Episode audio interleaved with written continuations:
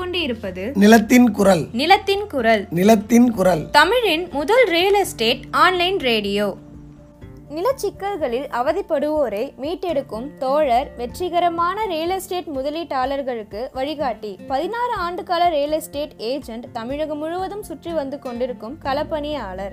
நிலத்தின் பயன்கள் அனைத்து பிரிவினருக்கும் போய் சேர வேண்டும் என்கிற பரஞ்சோதி பாண்டியனின் லட்சிய பயணத்தில் உறுதுணையாக இருக்கும் நான் அதிர்ஷ்டலக்ஷ்மி. வணக்கம். நான் பரஞ்சோதி பாண்டியன். தமிழ்நாடு முழுவதும் சுற்றி வந்து கொண்டிருக்கின்ற ரியல் எஸ்டேட் ஏஜெண்ட் இன்றைய பாட்காஸ்ட் எபிசோடு ஐந்தில் ஆங்கிலேயரின் நில நிர்வாக வரலாற்றின் தொடர்ச்சியாக இனாம் நிலங்களை பற்றி பேசவிருக்கிறேன். இனாம் அப்படி என்பது வந்து அரபு மொழியில் இனாமு. சமஸ்கிருதத்தில் அதுக்கு பேர் வந்து மானிய நிலங்கள் அப்படின்னு சொல்லுவாங்க.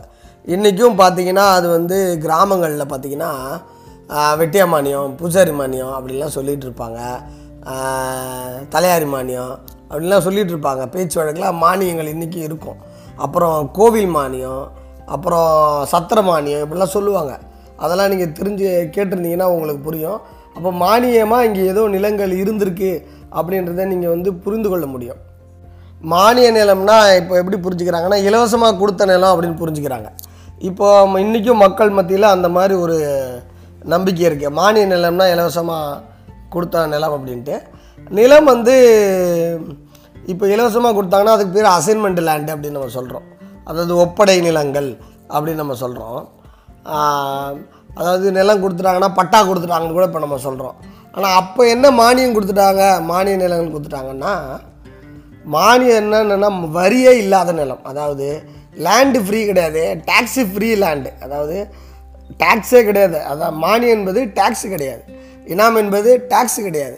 அவங்க வந்து ஆண்டுதோறும் வரி கட்ட வேண்டிய அவசியம் கிடையாது. அதான் அர்த்தம். இப்போ வந்து வெள்ளைக்காரர்கள் வந்து அன்றைக்கி செட்டில்மெண்ட் லேண்ட் ரெஜிஸ்டர் ரெடி பண்ணும்போது வரி வாங்குறதுக்காக தான் அந்த லேண்ட் ரெக்கார்ட் ரெடி பண்ணால் அப்போ கொஞ்சம் பேர் நாங்கள் வரி கொடுக்க மாட்டோம் அப்படின்னு சொன்னாங்க. அவங்களுக்கெல்லாம் விதி விலக்கு அளிக்கப்பட்டது. அந்த நிலங்களுக்கு பேர் தான் இனாம் நிலங்கள் மானிய நிலங்கள்னு பேர். செட்டில்மெண்ட் லேண்ட் ரிஜிஸ்டர் நிலத்துக்கு சர்வே பண்ணுறதுக்காக வெள்ளையர்கள் வந்து கிராம கிராமமாக வந்தபோது அப்போ வந்து அந்த கிராமத்தில் இருக்கிற மக்கள் சொல்கிறாங்க நீங்கள் அளப்பீங்க எல்லாம் சரிதான். அளந்து நீங்கள் வரி வாங்குற நிலம் மட்டும் அளந்து எடுத்துட்டு அப்போ எ- எடுக்கிறீங்க. நாங்கள் வரி கட்டாமையும் காலங்காலமாக ராஜாக்கள் காலத்துலேருந்து வரி கட்டாமல் நாங்கள் இருக்கிறோம். அப்படின்னு அவங்க சொல்கிறாங்க வெள்ளைக்காரர்களுக்கு புரியல. என்ன வெள்ளை காலங்காலமாக நீங்கள் வரி கட்டாமல் இருக்கிறீங்க அப்படின்னா நாங்கள் விளையிற பொருளில் கூட நாங்கள் வந்து வரியாக கொடுத்ததில்ல. அது எங்களுக்கு ராஜாக்கள் வந்து அந்த காலத்தில் மானியமாக கொடுத்துட்டாங்க. விளையிற பொருளில் நீங்கள் வரியாக கட்ட தேவையில்ல அப்படின்ட்டு. அந்த மாதிரி நிலங்கள் எல்லாம் தான் இனாம் நிலங்கள் மானிய நிலங்கள்னு பேர். அதனால் வந்து நீங்களும் வந்து எங்களுக்கு வந்து அதை இனாமாக விட்டுறணும் மானியமாக விட்டுறணும் வரி கேட்கக்கூடாது அப்படின்னு அன்றைக்கி சொன்னாங்க. அதை அது என்ன ஏதுன்னு புரிஞ்சுக்கிட்டு தான் அதுக்கு வந்து பார்த்திங்கன்னா இப்போ கோயிலில் இருக்கிற நிலங்கள்லாம் இருக்கு இல்லையா? கோயில் பேரில் இருக்கும். அந்த நிலங்கள் அப்புறம் வந்து படித்த கற்றறிந்த அறிஞர்கள் வேதம் அறிஞ்சவங்க அப்புறம் இராணுவ தளபதிகள் படை வீரர்கள் வெற்றி பெற்றவர்கள் சிறந்த வித்வான்கள் இவங்களுக்கெல்லாம் வந்து வரி இல்லாமல் மானியம் இல்லாமல் மா மானியமாக இடத்த கொடுத்துருப்பாங்க.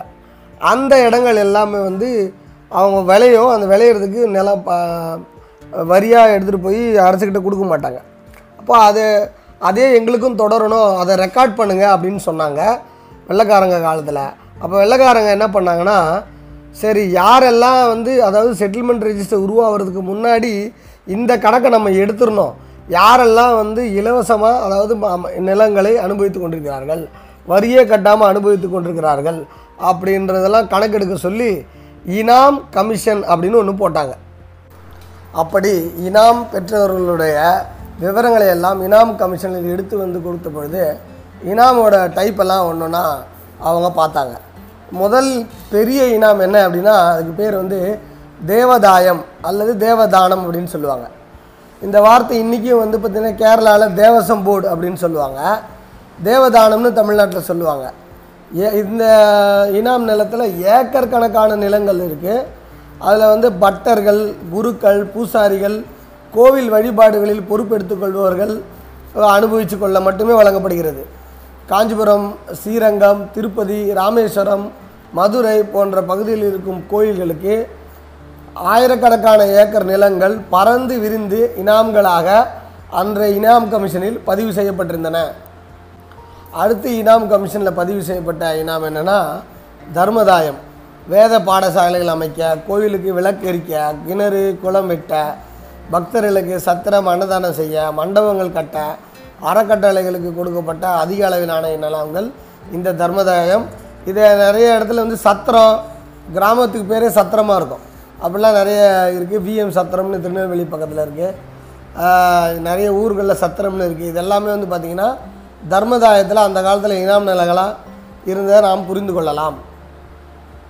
அடுத்து இனாம் கமிஷனில் வந்து பதிவு செய்யப்பட்டது என்னென்னா பந்து விருத்தி. பந்த் என்பது பிராமணர்களை குறிக்கும். விருத்தி என்பது அவர்கள் வாழ்வதற்காக கொடுக்கப்பட்டிருந்த இனாம்கள். இது தமிழகம் முழுவதும் அதிக அளவில் இருக்குது அடுத்து ஸ்தோத்திரியம். அதாவது வேதம் கற்று வேதம் பரப்பும் பிராமணர்களுக்காக கொடுக்கப்பட்ட நிலங்கள். ஸ்தோத்திரியம் ஸ்மிருதியம் என்பார்கள். இந்நிலங்கள் நிறைய தமிழகம் முழுவதும் இருக்கிறது. நான் நேரடியாக ஸ்ரீவைகுண்டம் சுற்றியுள்ள பகுதிகளில் பார்த்திருக்கிறேன். அடுத்ததாக அக்ரகாரம். இந்த இனாம் வந்து அனைவரும் அறிந்தது. இதில் வந்து முதல்ல சொன்னது பந்த விருத்தி ஸ்தோத்திரியம் எல்லாம் தனிப்பட்ட பிராமணர்களுக்கு வழங்கப்பட்ட அக் வந்தது. அகரகாரம் என்பது ஒரு பிராமண குழுக்களுக்கு தானமாக வழங்கப்படுவது. அதாவது ஒரு கம்யூனிட்டிக்கு மொத்தமாக கொடுப்பது. அகரகாரத்தை நான்காக பிரிப்பாங்க. அதாவது அகரகார இனாமையே வந்து மொத்தம் நாலாக பிரிப்பாங்க. ஒன்றுக்கு வந்து சர்வ அகரகாரன் பேர் நூறு சதவீதம் வரி இல்லாதது.